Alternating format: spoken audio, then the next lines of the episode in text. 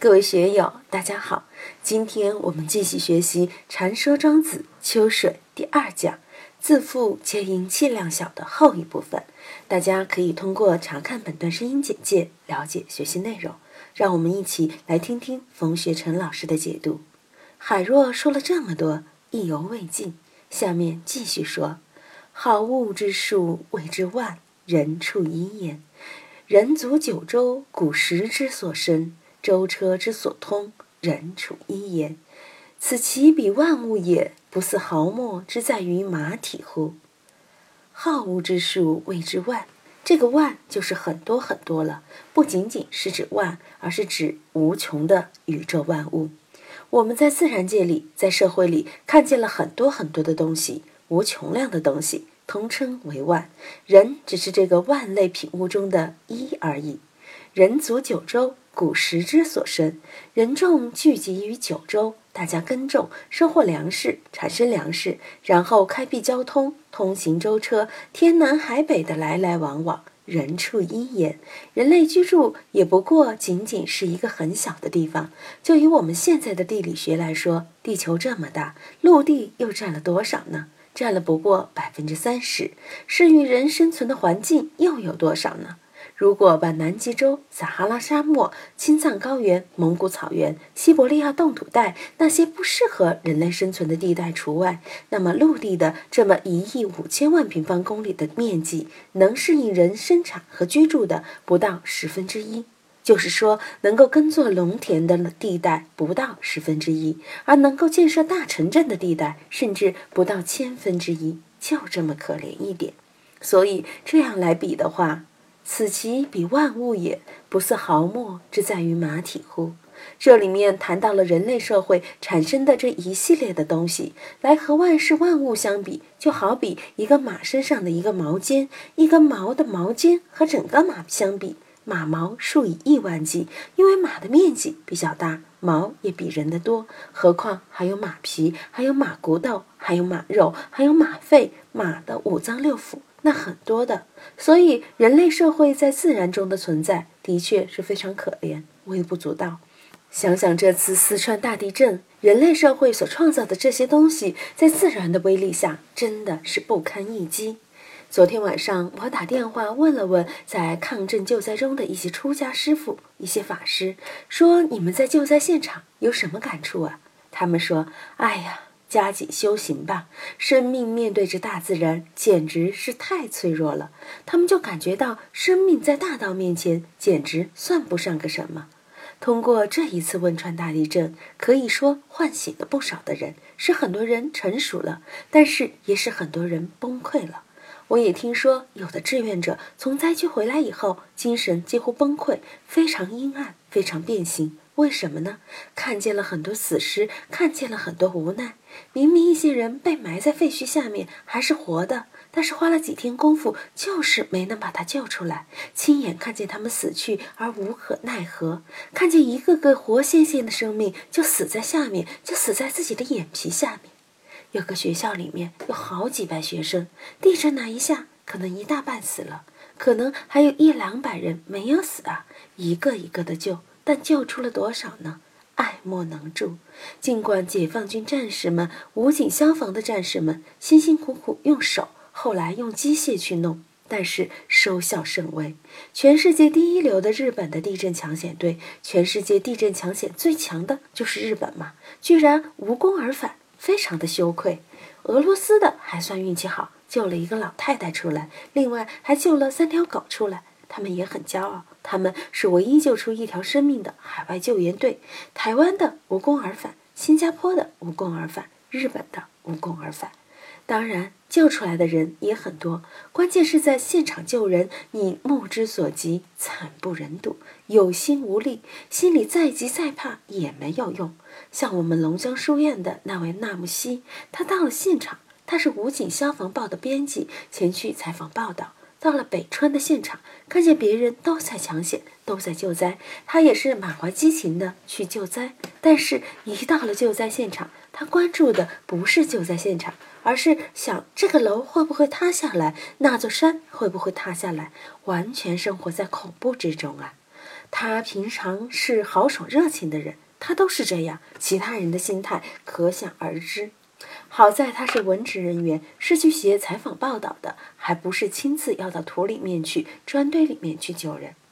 昨天我在凤凰卫视中央电视台里面看见对救灾战士搞的心理咨询节目，那位心理保健的专家说，战士们到了地震现场，有的才只有十七八岁，腿就抖，心里怕得要命，但又不能后退，谁敢后退啊？上万的部队一声命令救人。大家都奋不顾身地冲上去了，但几天以后人就麻木了、机械了，而且包括当官的，连肉都不敢吃，吃不下去，整个一身全是死人味，眼睛一闭就是尸体，鼻子里全是那种腐臭的味道。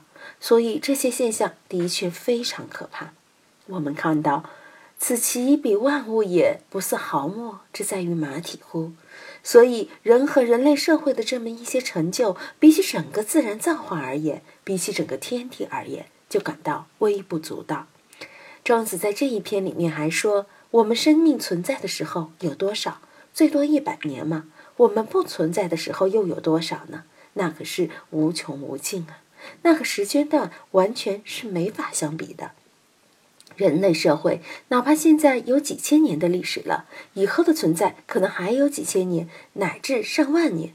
就算人类社会能够存在一亿年，你比起整个宇宙来说，比起人类社会不存在的历史来说，人类社会又算什么呢？刹那之际而已，也可以忽略不计，等于无限小。人类社会生存的这么一段时间和空间，可以说是无限小。所以，我们从这里面要反省一下，我们人和自然、人和自然造化这种关系，我们怎样去料理？下面，庄子话锋一转，直接面对人的社会性，开始批评了：五帝之所怜，三王之所争，人人之所忧，任世之所劳，尽此矣。伯夷辞之以为民，仲尼与之以为伯，此其自多也。不似尔，象之自多于水乎？五帝之所怜，从轩辕皇帝开始，颛顼、帝喾、尧、舜这么五帝相袭，这个是在《史记》里《五帝本纪》所记载的。三王之所争，夏禹王、商成汤、周武王，他们最天下的争斗。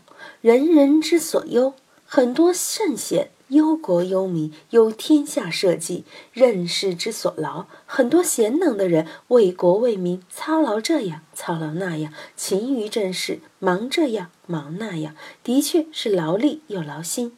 尽此矣，也不过如此。你怎能免得了这个劳字？愚公移山，还要子子孙孙去搬那座山。我们在世的这么一百年，你能够把天地改造成什么样？你能够把一个国家变化成什么样？也仅仅就像蚂蚁对地表的那么小小的变动而已，也就是那么一点作用。再往下说，说到博以礼让，以礼让而天下闻名；孔夫子以博学多闻而扬名。人们以为的这个多，此其自多也。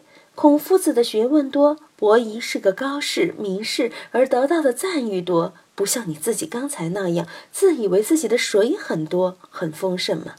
这里就谈到了大小之变，在秋水的第一篇谈到了大小之变，所以我们要看到我们生存的环境，不论社会也好。乃至于我们的地球，就像佛教里面说的，只是在三千大千世界中的一粒微尘而已，而且是如恒河沙数一样多的大千世界里面的一粒微尘而已。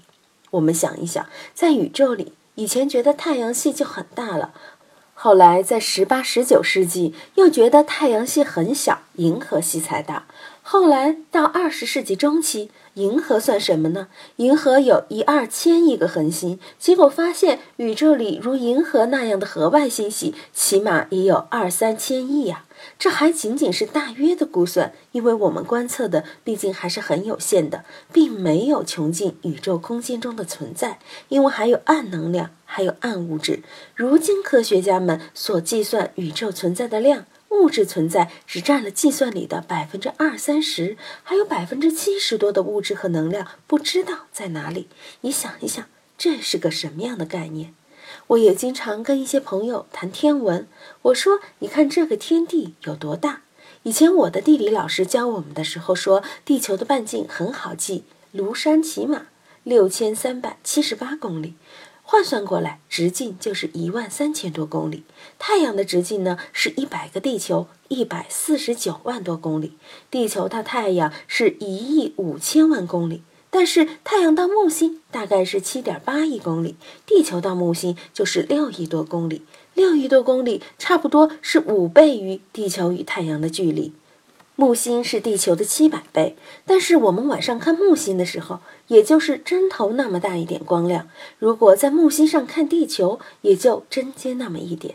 所以，我们反过来看地球也是非常可怜的。但是地球上居然是这样争那样闹，几千年来，不论东方还是西方，总是在打打闹闹，这么热闹，吵过来吵过去的，为了一点利益。第一次世界大战。第二次世界大战打得死去活来的，一会儿人权了，一会儿恐怖主义了，天知道待会儿又会哪样了，吵死人了，真的没用。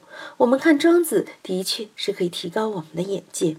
禅说庄子秋水第二讲，自负皆因气量小，到这里就结束了。